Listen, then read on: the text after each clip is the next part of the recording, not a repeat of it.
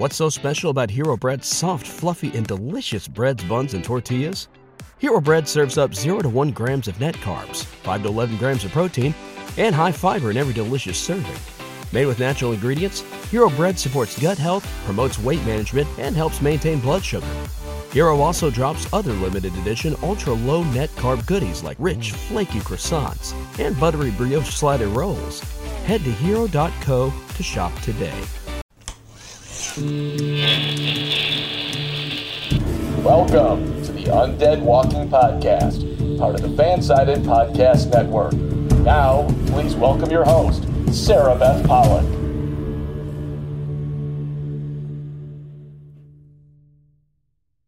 Welcome back to another edition of the Undead Walking Podcast. I'm your host, Sarabeth Pollock, and it is Sunday. It's April 18th, and we just got done with an all new episode of Fear the Walking Dead.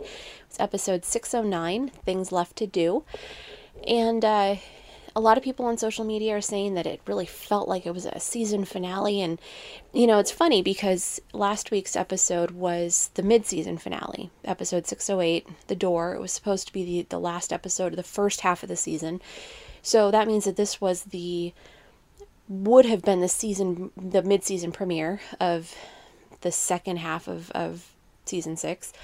Um, but because of the pandemic, everything got thrown up into the air. And so we actually got two episodes back to back.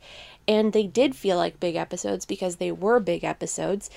And uh, it was kind of interesting. I mean, if you think about having those two episodes playing back to back, it really changes the way that um, that we experience them. Sometimes, it, at the very least, I think the shortest hiatus we've had between the season, you know, when when it's gone on hiatus, think the shortest part has been, uh, or the short, the shortest break was three weeks, and uh, so now we just had a, a, week, and it was great. We were able to see the outcome of, uh, or the aftermath, the instant aftermath of what happened after John Dorie died. Uh, I think it it actually played out well because obviously that was a huge episode and a huge moment when John Dorie died and June had to put him down and uh, you know the fallout there was a lot of fallout, and you know, as expected, it was uh, it was a big episode, and it was just nice not to have to wait. So I think we got a little spoiled with that. It's probably not going to happen ever again. At least I hope it doesn't, because that means there's no pandemics out there or anything kind of causing a delay like that. But uh, but yeah, so it was kind of nice having those two episodes back to back. They were both directed by Michael E. Satrazemis, and he's known for having some of the biggest episodes on the show. So yeah, it was it was a huge episode. Obviously, we said goodbye to Colby Minifie, and um, you know, for better for worse, we are now looking at Dakota as someone who is quite possibly the bigger threat in a way. Um, you know, obviously Jenny had her shortcomings, and she was in control of a lot of people, but Dakota's also really dangerous. You know, she's someone who doesn't really, you know, her, her, sense of right and wrong is tempered by what she's grown up in, and that kind of shapes everything. So it's interesting that she's still around. It's going to be interesting to see how this plays out. Um, so your guess is as good as mine as to what's going to happen next. But, you know, we saw more people coming together. We saw a whole bunch of tension. Obviously, Strand kind of pulled out his ace in the hole and showed what could, uh, you know, what could be, what could be happening in his mind. But I don't really trust anything that Strand does. Colman Domingo is phenomenal when it comes to uh, to kind of playing Strand in a way where you don't really know if you're seeing everything or if you're seeing part of it. And what I mean by that is I, I don't think this was all Strand was working on behind the scenes. I think this was I think this was just the tip of the iceberg and he was building his own army, but it's hard to say where he's where he's going to go next. You know, so now we have Strand's group, we have Morgan's group, and you know Sherry's people are also kind of out there, and then we have this big threat. We have this big threat with uh, you know this this lingering threat of the people with you know with the graffiti saying that it's uh, you know the end is the beginning and all of that so there's a lot going on and these two episodes have been phenomenal and i cannot wait to see what happens for the rest of the season so i'm really excited about this Now, tonight's podcast is a little different. Um, the next few podcasts, I have to say, are packed. There are so many people that we have, so many special guests, and um, this week I uh, I actually spoke with the showrunners, uh, Adam Chambliss and Ian Goldberg, and we did a kind of an exclusive interview kind of thing. Uh, and we, we went through a lot. We, we covered a little bit of 608 and then we talked mostly about 609.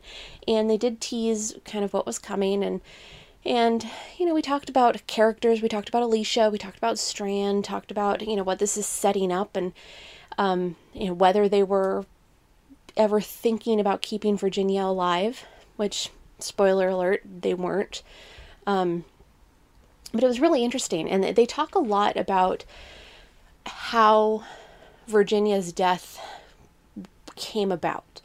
And it was actually inspired in a large way by something that happened when Jenna Elfman was filming back in season five. And I'm going to leave them to explain it. But the reason I mention it now is that we actually also have an interview with Colby Minifie, and she kind of goes into that. We talk a little bit about, um, you know, what it's like meeting her demise the way she did and going out in such a big episode. And um, so it's it's actually a really fun interview, and I really enjoyed talking with Colby. It's it's not the first time I've talked with her, but um, I don't know. It's it's just always fun to talk to her, and I'm I'm going to miss her on the show.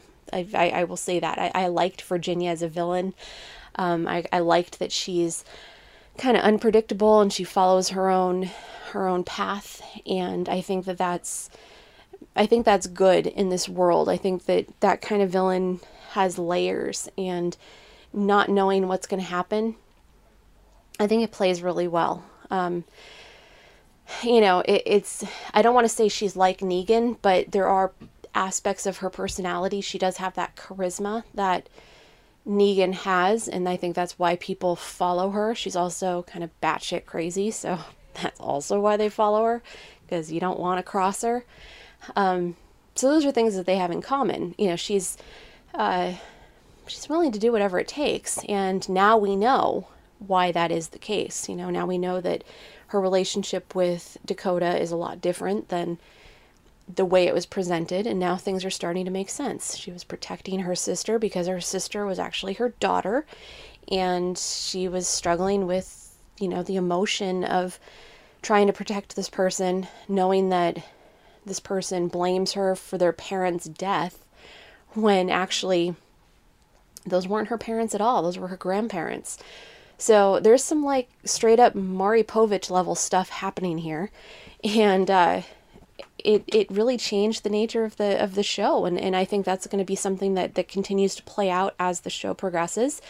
And once again we see that kids in the apocalypse are crazy. we need to be we need to be mindful that that young people, uh, Judith aside, because Judith and I think probably you know obviously Hershel is is a very sweet child and R.J. is adorable and he would never hurt anybody. Um, you know, but but kids, kids are kind of scary. Uh, so with that said, I'm gonna jump right into these interviews. Um, the one with Colby Minifie is about 15 minutes long, and then the one with Andrew and Ian is uh, it's about 30 minutes, maybe a little bit under that. So um, there there will be a little commercial break in the middle of that. So you know, if you want to jump to that, if you're interested in hearing what they have to say, or if you want to just hear Colby, you know, whatever it is. Um, I know how people are, and you may not want to hear the whole thing, but obviously, I'm really excited to bring it to you because uh, that's what we do here. We bring you exclusive interviews with the cast, and it's always fun talking with them. And like I said, I'm really going to miss Colby because she is so fun and so her energy is just so much fun. And when you think about her in character, it's even better just to to see that juxtaposition of, you know, this this really dark character with such a warm and wonderful person.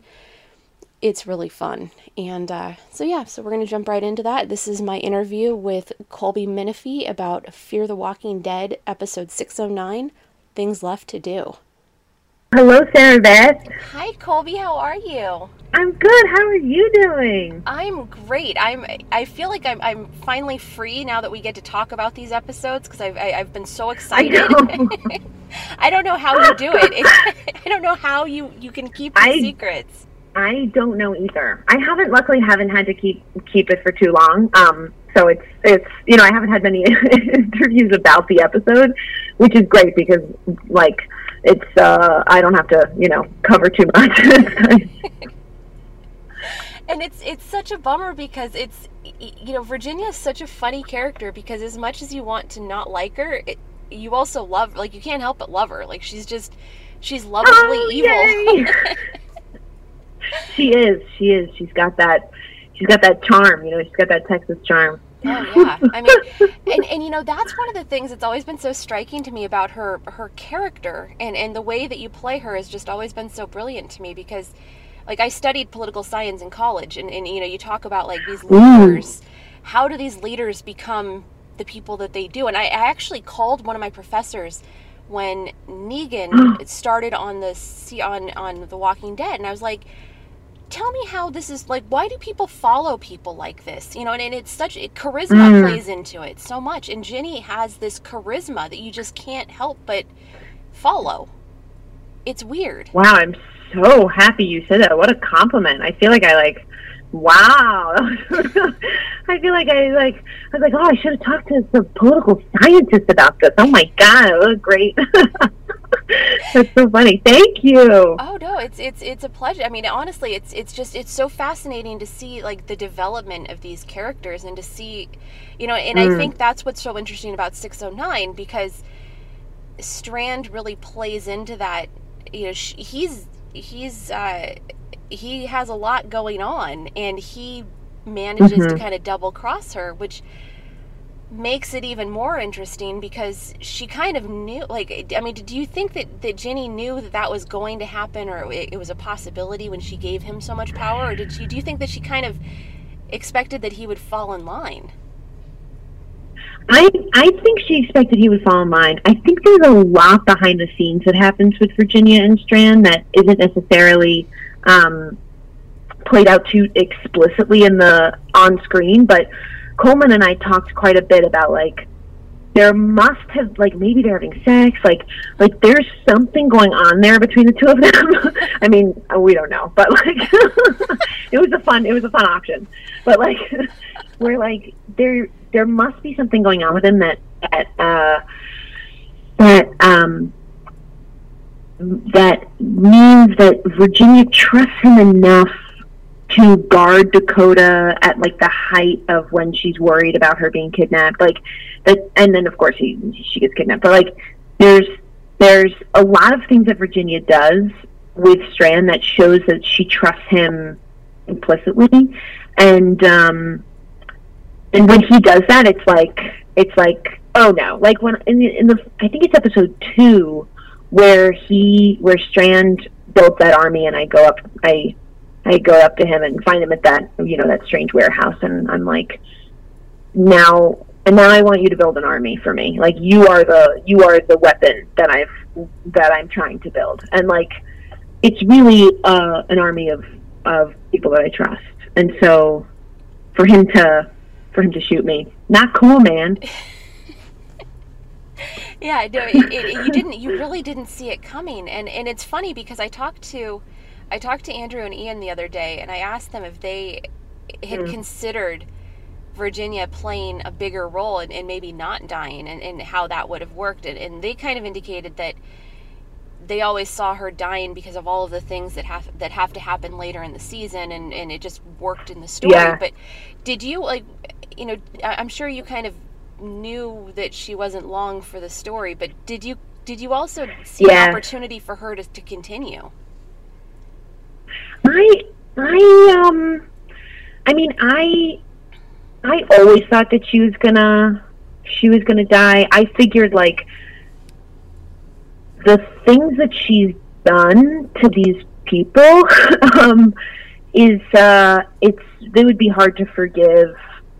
I mean, that's why these characters are so incredible because they're so forgiving. Um, it would be hard to forgive, you know, uh, even in an apocalypse. Um, she's just very, she's ruthless, and uh, she thinks that that will get her far, but you know, um, clearly led to her end, um, and did get her far, but led to her end. But I, I always knew she was gonna. When I first started season five, I didn't, you know, I didn't, I didn't know how long it would last, but I did have some inkling that she was gonna be. I wasn't told, but I was had some inkling that she was not going to be long for this world. um, which, uh, you know, it's it's kind of great. It gives you free reign to to do whatever you you want, really. Um, but I think yeah, I think that I wonder. You know, I didn't think about what would happen if she survived. I mean, there is that. I, I you know, I the, towards the end of the episode when they're like, "We're going to let you go, but you have to go far away from here." I do think if she hadn't died, we would just not see her again. Like the pain she has caused these people, I think, is so drastic that um, they couldn't just live and look at her every day. You know. also, they can't trust her. I can't trust her. She wants power. Um, she's got, you know, she's got a bee in her bonnet about about talking too much. You know. well, you know, it's funny because I remember when we talked at the beginning of season six, you indicated, mm-hmm. which I thought was so fascinating, when you said that that her profession before all of this happened, like she was an efficiency expert, which makes perfect yeah. sense. Like that, that absolutely yeah. rings true but and this is this is kind of a, a two part question because you know there's no question that that Dakota is her Achilles heel like and and she is right. from the moment that she's revealed. Um yeah. but you know so how do you how how do you see Virginia in you know given what she what she has done to build this community and, and to build everything she's built did she kind of slip up by not coming clean to Dakota so that she could maybe put some of that was she so clueless as to why Dakota was so upset?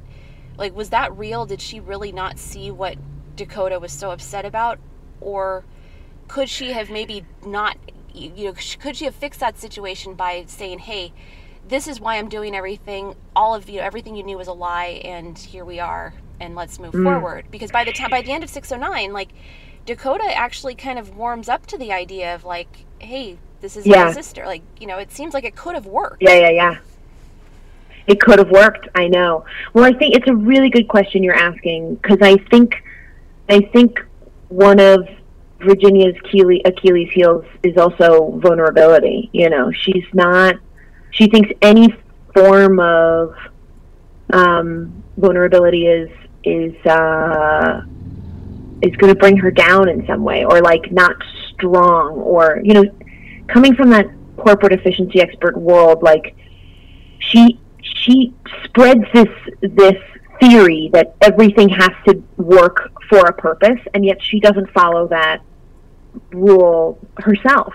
Um, and i think you know in terms of her relationship with dakota it's very it's complicated because i think the way in which dakota was brought into the world um, um, we don't know details, but I have a certain theory about it, and and I think she was never she never knew how to show um, motherly affection or even sisterly affection toward Dakota because she didn't know what how sisters are supposed to behave, um, let alone uh, in an apocalypse. Like even normally, she didn't know how sisters are supposed to behave, and then she's she's not supposed to show her or tell her that she's uh, her daughter, and so or she's her like that Dakota is her daughter, and so she's had to keep her at an arm's length for her whole life, and I think that that like um, that wall, that huge emotional wall, is ultimately the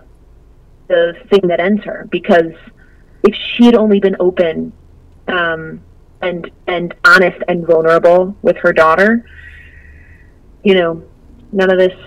No, it, Dakota Dakota wouldn't have caused the entire downfall of the whole thing. You know what I mean? Yeah. It's really, but I do think that I do think that in that um, it's just yeah, it's a it's she she thinks that as that being a leader is means that you cannot show any of that side of yourself. But I actually think like I actually think um, vulnerability is is the most powerful tool, you know. Absolutely.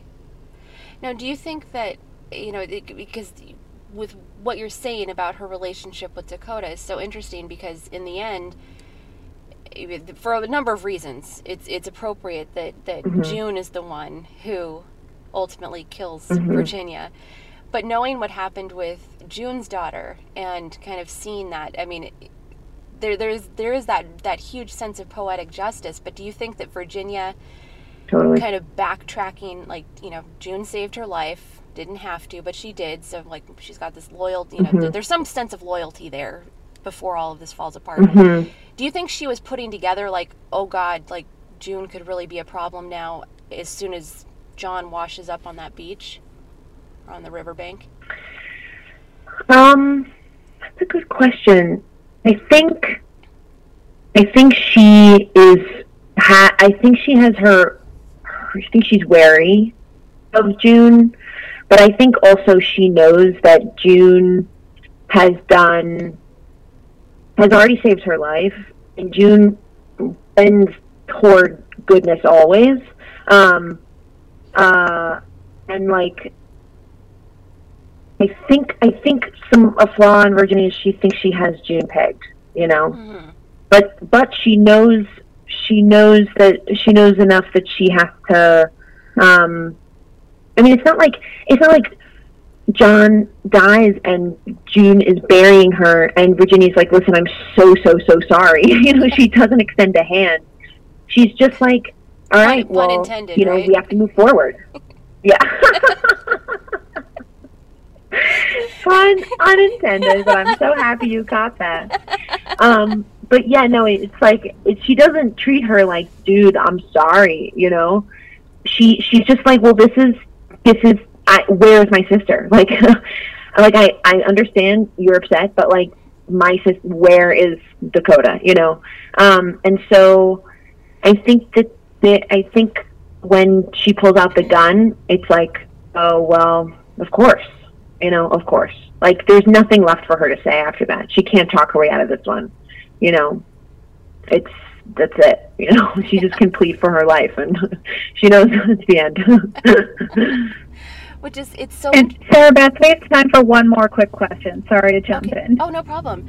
Um, you know that that scene at the, the scene of the lineup is so interesting because you know everything that you've said so far colby you know really hints at virginia's you know one of her fatal flaws is this lack of compassion and lack of you know empathy for the people around her and that's really what mm. Strand uses against her when he says, you know, she's she's not who you think she is, and you know, you can come with me.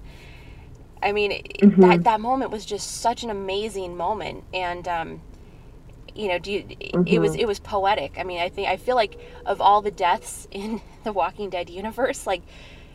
I mean, they, they really drove home like all of the reasons why Virginia had to die. I mean, which is yeah, yeah, yeah they must... did, and you know, it's it's.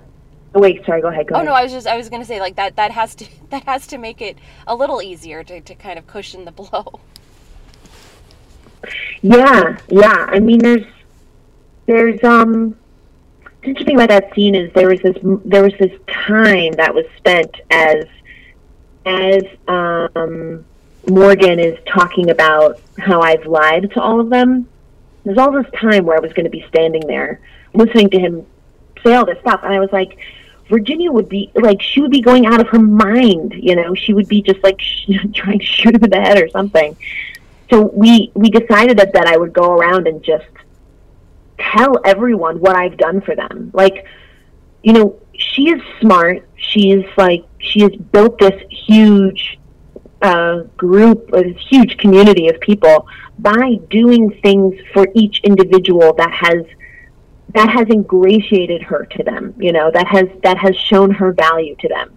And so she walks around and she's like i've i didn't i save your kid? And like didn't i give you a bed to sleep in? And didn't i feed you? And didn't i like you know help give you a home in this like crazy world that we live in?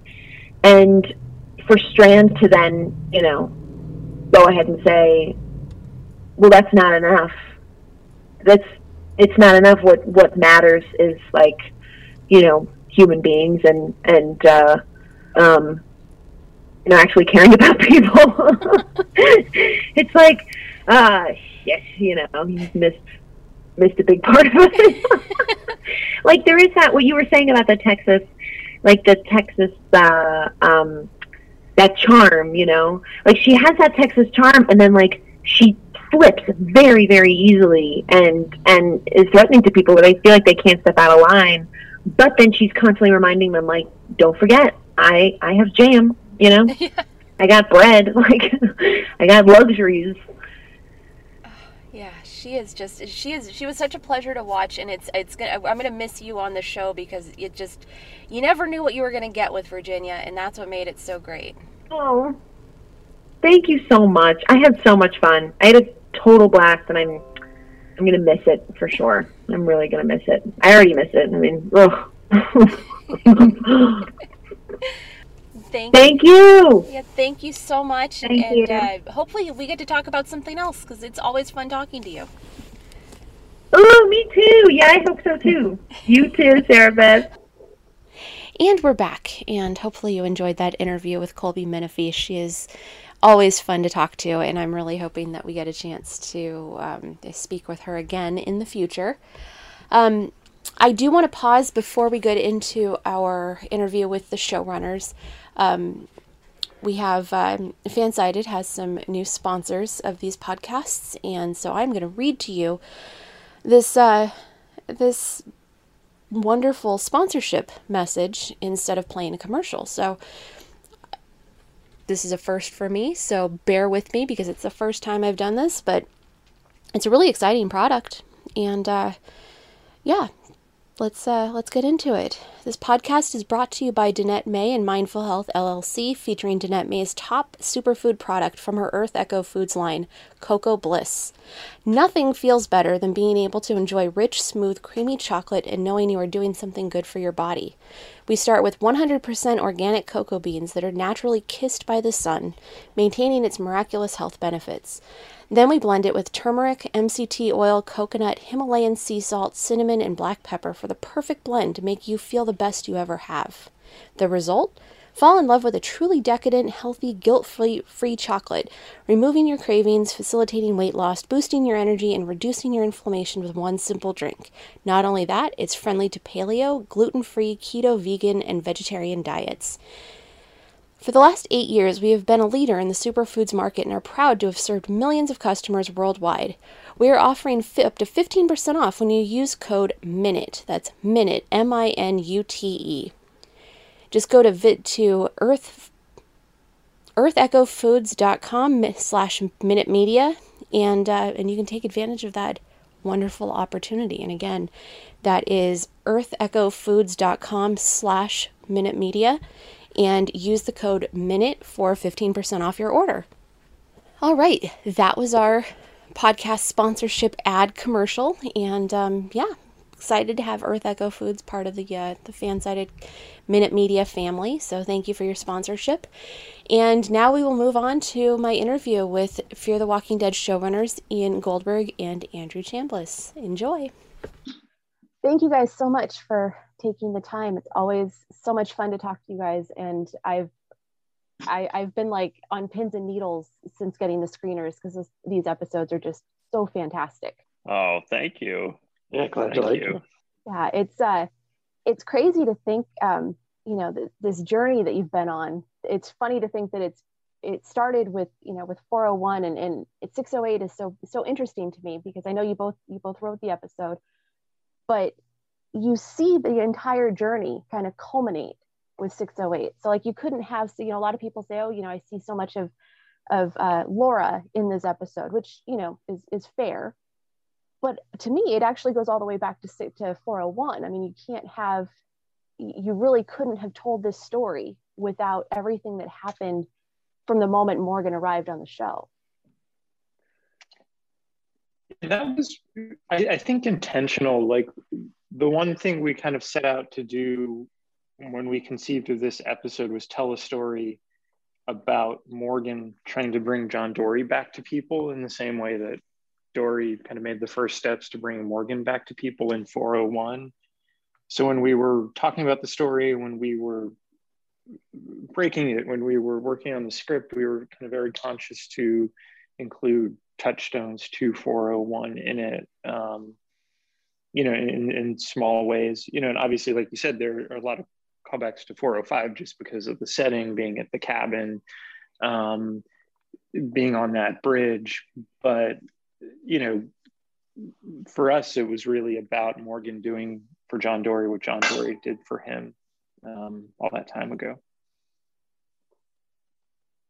And it's interesting too. Um, I was I actually I, I talked to uh, Mikey and Adam Shushitsky about bringing the episode to life visually because it's just mm-hmm. it, it's not often that The Walking Dead hits this nexus of it was such a sad episode, but it was such a beautiful episode. Like it, it's hard to hit that sweet spot of of delivering such a horrible, you know, a, a major character death in such a horrible way, but to do it so beautifully that people are still kind of it kind of softens the blow if that makes sense like it, it, it was just so amazing but one of the things that really stood out is after watching the episode the first time and then going back and watching it subsequently like three more times because I did. Um, what really struck me is that you were kind of setting this up from the very first moments of the show, both visually, the way it was filmed, and in the script itself. Like there were so many moments where if you sit back and go and go through it again, you know, there's John says, you know, the river has a way of people bringing people back to life. And you know, he sees Morgan, he says, I feel like I'm looking at a ghost. And all of these things, when taken together, set up what's about to, ha- to happen. And Ian, I know you've, you've written a, a, one of the scariest horror movies that, uh, that I can remember in recent memory. And it, it kind of played on that twist of like, you know, laying the crumbs and then putting it out there in the end. Um, can you talk a little bit about like how you guys saw this story building and how you had to set it up to have the impact that it did? Uh, yeah. Um, well, before I get into that, I just could not agree more about the episode visually being just beautiful. And Mikey and Adam are a are really an all star team on on this. They there's some images that are just so striking. The one that one of the many that always gets me is the one when John Dorie falls in the water um, and you see that it's it's his shadow, but you see the the light streaking in from above. It's just so so beautiful, and and it also again kind of speaks to the thematics there, which is this is an incredibly dark moment for the character, but there's still a brightness and a hope to it because he's about to fight for everything he's got. So it all all those visual moments they come from story and they come from emotion and Mikey and Adam are very lucky that that uh, they they brought this one to life because it, it was just beautiful. Um, but yeah, to to answer your other question, it was I think one of the the joys for us of of working on a on a show like this is the pieces actually the pieces that we were playing with were set up uh, all going all the way back to 401. You know, the thematic idea, of like Andrew said, of Morgan was in a place in that episode where he wanted to be away from people. Now John is in a place where he's isolating himself and punishing himself, and Morgan has to bring him back.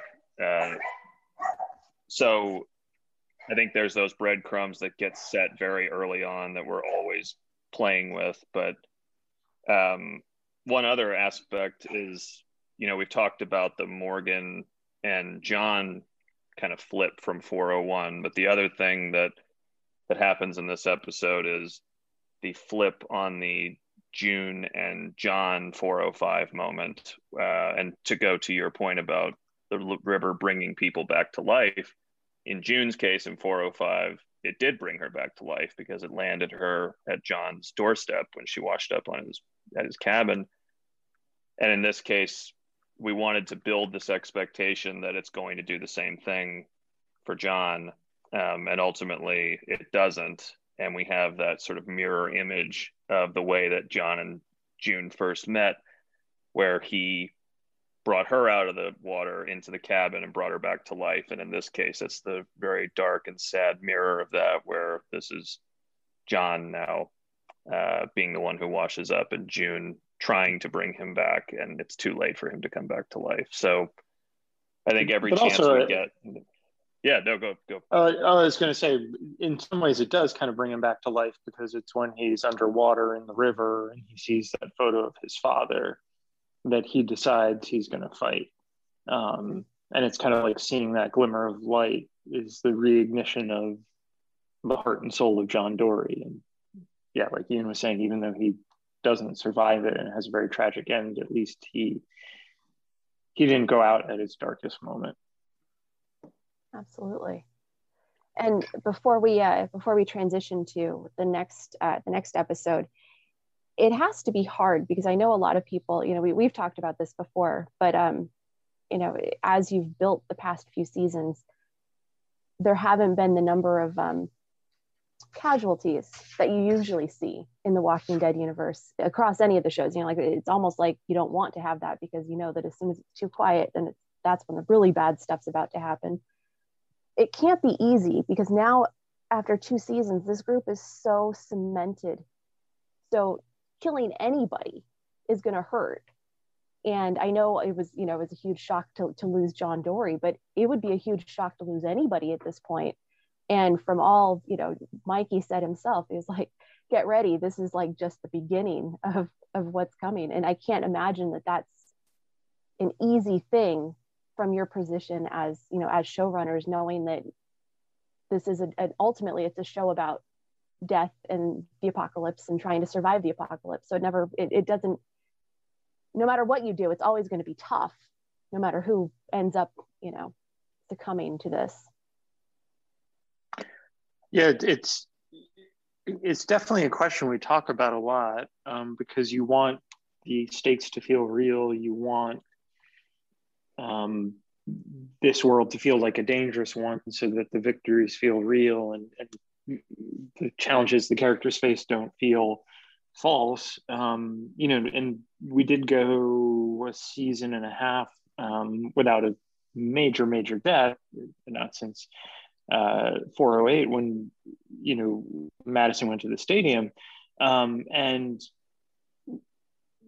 we knew everything that the characters are going through with Virginia was going to have to have a cost, um, and that was really where we started from, and, and, we knew it was time that there was some sort of cost that was going to hurt.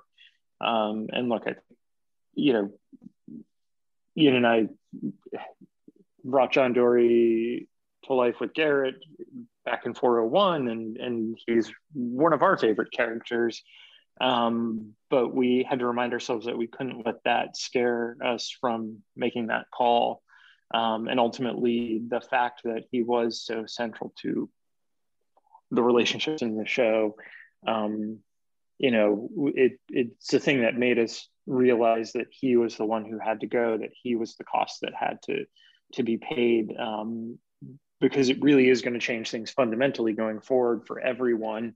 Um, and that's, I think, one of the the challenges of the show. You know, the in the a show in the Walking Dead franchise is how to propel things forward, how to keep changing things, how to keep pushing the characters, um, and how to make those kind of decisions of, of when it's time for someone to go and when that's going to kind of when their exit, when their death will better serve the story than keeping them around um, just because you know you like the character and and and you like the the actor and and um, yeah it was it was a hard call to make but but that's why we made it um,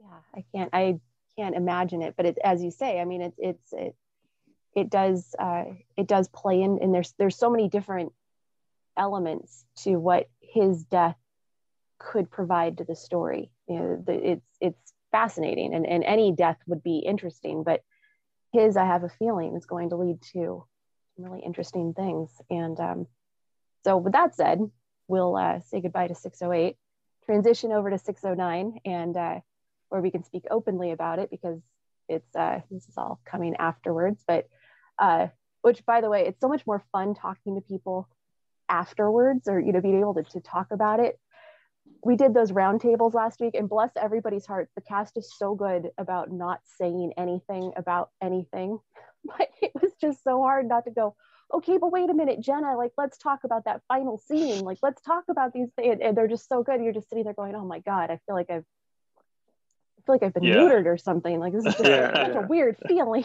and we can't say like what we really need to say.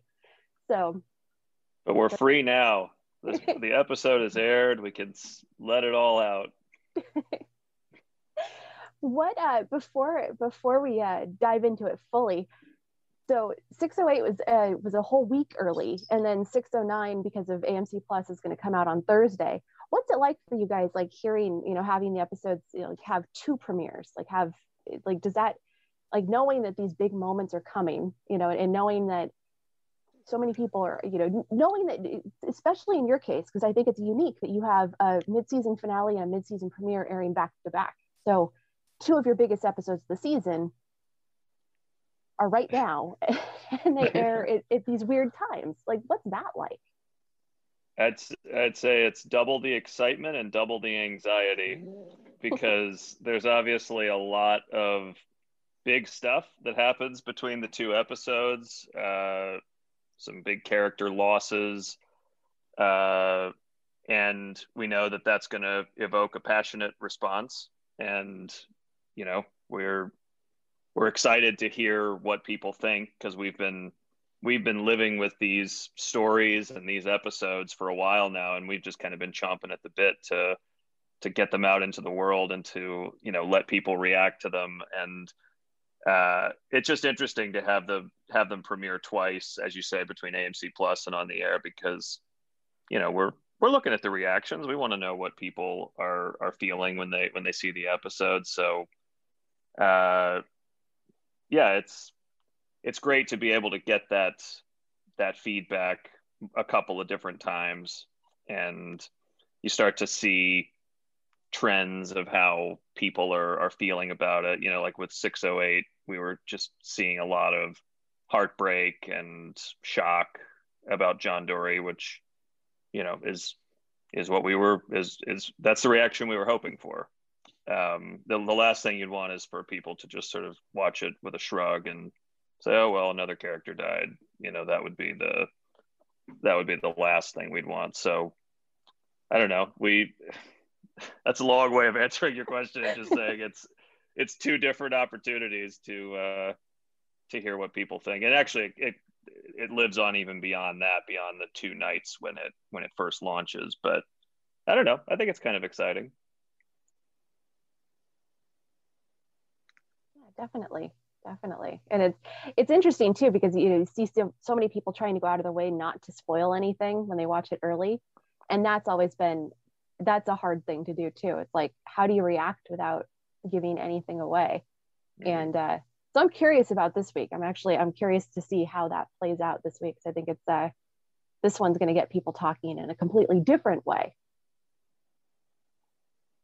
Yeah i mean I think the and this is look at these episodes were not planned to air back to back, but in some ways, um, I think it's it's kind of good they are because people are going to get to see the repercussions of what happened to John Dorie. They're not going to have to wait months and months to see, uh, you know, how those ripples start to spread. And you know, as we see in 609, they're huge. Um, you know, I think everyone would imagine that John Dorie's death would bring like Morgan and June close together, but instead it does the opposite. It pulls them apart because of the different ways they react to it. Um, and you know, we're going to kind of continue to see how those fissures spread. Um, but it's nice that people don't have to wait so long to uh, to see that.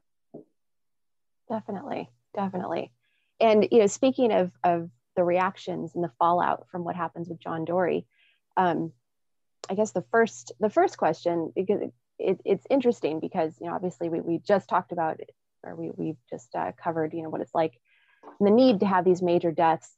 Did it ever cross your minds to keep Ginny alive and not because it, it seemed in the episode that there was a it, it was setting up like she would have been like a Negan, like she would have been locked away and just somewhere for a while. But you know, it also makes perfect sense to kill her. And, and the way that she died definitely sets up a whole new story. But the, did it ever cross your mind that you needed to keep her around for any reason for the story? Uh, in this case, no. We we always knew we were going to bring Virginia's chapter to a close, if not necessarily at this moment in time, uh, somewhere in this season, um, and some of that goes toward uh, where we're building in the back half of the season, and the other threat that is going to begin to uh, rear its head a lot more specifically. But um, but I mean, honestly, we've been starting to lay the seeds of Jenny's demise all the way back in season five, at least in in our minds, and it it, it came very early from the scene when Virginia first appeared at Tanktown uh, in 513, and uh, we had a conversation with Jenna after that scene, and Jenna told us that she had a really visceral reaction to uh, to that to interacting with that character and to Colby's performance. She said it was like the hairs on the back of her neck stood up. She had this just really protective uh, mano a mano kind of thing where she just she uh, it triggered a totally different side of her and it just started the gears in our head thinking without knowing all the story mechanics yet it might be interesting if june is the one who ultimately brings virginia down. And uh, of course there was a lot of other complicated things including john dorie's death and how we laid out the the story in the first half of the season and the the super interesting dynamics that evolved between june and uh, Virginia, uh, particularly in the Tanktown episode 606. But uh, the the seedlings were there uh, even as far back as Ginny's introduction for uh, for how we would close out her story. and you know one of the things speaking of, of closing out her story one of the things that's, that's particularly striking and I don't want to call it a pattern, but uh, in this universe, it seems that, that young people are, are really dangerous. You don't want little kids, except for maybe Judith, because Cailey Fleming's adorable.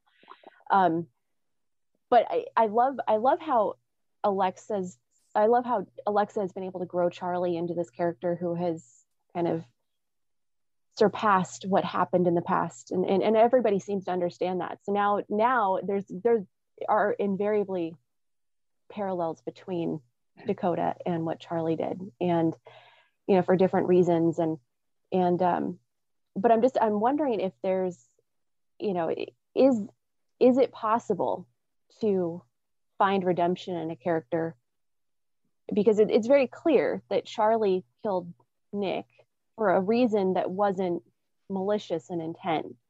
You know, technically his people yeah. were responsible for killing her people. So it, it, makes sense. It's hard to it's hard to compartmentalize, but it, it, also makes sense. But then you have Dakota, and and now that Ginny isn't there, is she kind of setting herself up as like the new? I, I don't want to keep saying like the new Negan, but like she is not a good person now. Like she's, it's very clear she's not a good person. Yeah, I think she's cemented her status as not a good person. And I think the difference between Charlie and Dakota, both you know young women who killed people they knew, you know, to, to varying degrees, is that Charlie did not want to kill Nick. Charlie felt like she had to do it um, because of what she saw Nick do to the people she was close to but in this case, I don't think we really saw any of that kind of regret from Dakota. Um, her regret was that things just went the way they did, and that Dorie's death um, was kind of getting in the way of her finding this family she wants with Morgan and everyone else behind the, the wall of the dam. Um, so I think the real question is is not so much whether you know the characters on the show are going to be able to accept her and forgive her but it's really about whether or not dakota's going to want that forgiveness is going to want that acceptance um, if these people who you know she was so desperate to kind of belong with are even the right people for her to be with Um, so, you know, a big part of her journey, I think, is asking herself those questions um, and then seeing where they take her. But I just want to also add to that, like, you know, everything she's done is is kind of hateable, but Zoe Colletti is such a good actor um, that you know even in the moment when she's standing on the bridge and she shoots John Dorie, and then scenes later she's on the bridge with Morgan and essentially telling him, you know, the only reason you're alive is so you can kill my sister. Like all these really terrible things. I think there's still a sense of kind of sympathy with her because you understand um, where she's coming from and, and yeah, Zoe just did such a good job of grounding all of that um, and and making it feel kind of very human and very real and something that could grow naturally out of kind of the environment that she uh, came of age in. I remember seeing those scenes uh, in dailies, the scene Andrew's talking about on the bridge, and watching Zoe's performance, and it was almost like watching someone in a lot when you're watching like a live theater performance and you don't want to move like you don't want to shuffle in your seat because you're so gripped by what's good. It was just breathtaking how good her performance was. Um, and that's a really, really complicated moment uh, to elicit any kind of sympathy from an audience after you've just killed one of the most beloved characters, and she mm. nailed it. And also going toe to toe with two really amazing actors who um, who both have tons of experience, Garrett and Lennie. Like yeah you know she held her own with them and um, you know that's that's not saying nothing no definitely not and you know speaking of of uh, you know going going toe to toe i mean this is definitely setting up uh, I, I, think that final shot of, of june walking away i mean she, everything has changed and um, you know one of the things that one of the things i did ask last week uh, i asked colman if this was to, to paraphrase, this wasn't the actual question, but is this the strandiest strand we've ever stranded in the show? and and, uh, and he said yes. It was in terms of authenticity. He he fully believes that what you've done at this point is you've given Strand like his most authentic self. Like this is, it's still not even clear where he is in this in this uh, experience, but he's uh you know he's he's he seems like he's the most authentic he's ever been. And uh, Alycia Debnam Carey kind of said the same thing that this season you're seeing, you know, Alicia come into her own in a way that she hadn't been able to before. And now this arc with Jenna. And I'm wondering if you could talk a little bit about, you know, like how these two episodes are really going to impact the characters moving forward and, and what that's going to do for the rest of the season. Yeah, you know, I think so much of the first half of season six was about these characters who wanted to be together but were prevented from being together by Virginia. Um, and then all the events that transpire in episode 608 with Dorie's death, and then 609 with June killing Virginia and, and kind of breaking the cardinal rule that Morgan laid out for the community he was building is that we now have a large group of characters who can be together who have nothing you know physically keeping them apart there's no there's no bad guy who's stopping them from being together. But they all go their separate ways at the you know the end of the episode. You know strand goes back with the rangers to to lawton. You know morgan stays put in his settlement. June goes off on her own. And what this is going to allow all of our characters to do is really ask themselves who they are and um, you know in, in some regards find that. Um, you know if, if you know you say strand is at its strandiest uh, so there's there's still more stranding to come. Um, i'd say it gets even strandier. Yeah. Yeah. Um, but you know the same with alicia you know she she will kind of take a journey of letting go of everything from the past that she doesn't want to hold on to and making some decisions about who she wants to be going forward absolutely absolutely well i know you guys have to run at 1.30 is there anything that you can is, is the rest of the season going to be as crazy as Mikey says it would be? It's going to be because I trust Mikey implicitly. I trust you guys implicitly, and, and I'm after seeing this episode, I'm I can't imagine what you what's going to happen. Uh, it's going to get pretty crazy. We won't uh, we won't sugarcoat it. There's there's a lot that will there's obviously a lot of ripple effects that will come from the back to back losses and events of 608 and 609.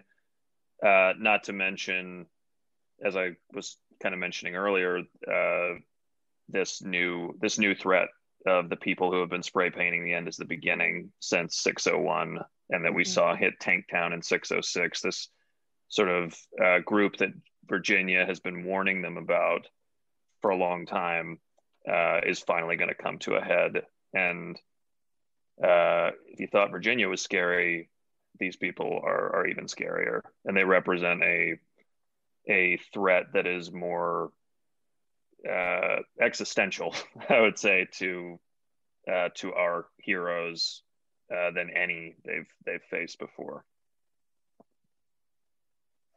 All right, you put that well. I'm not, going to try to top that.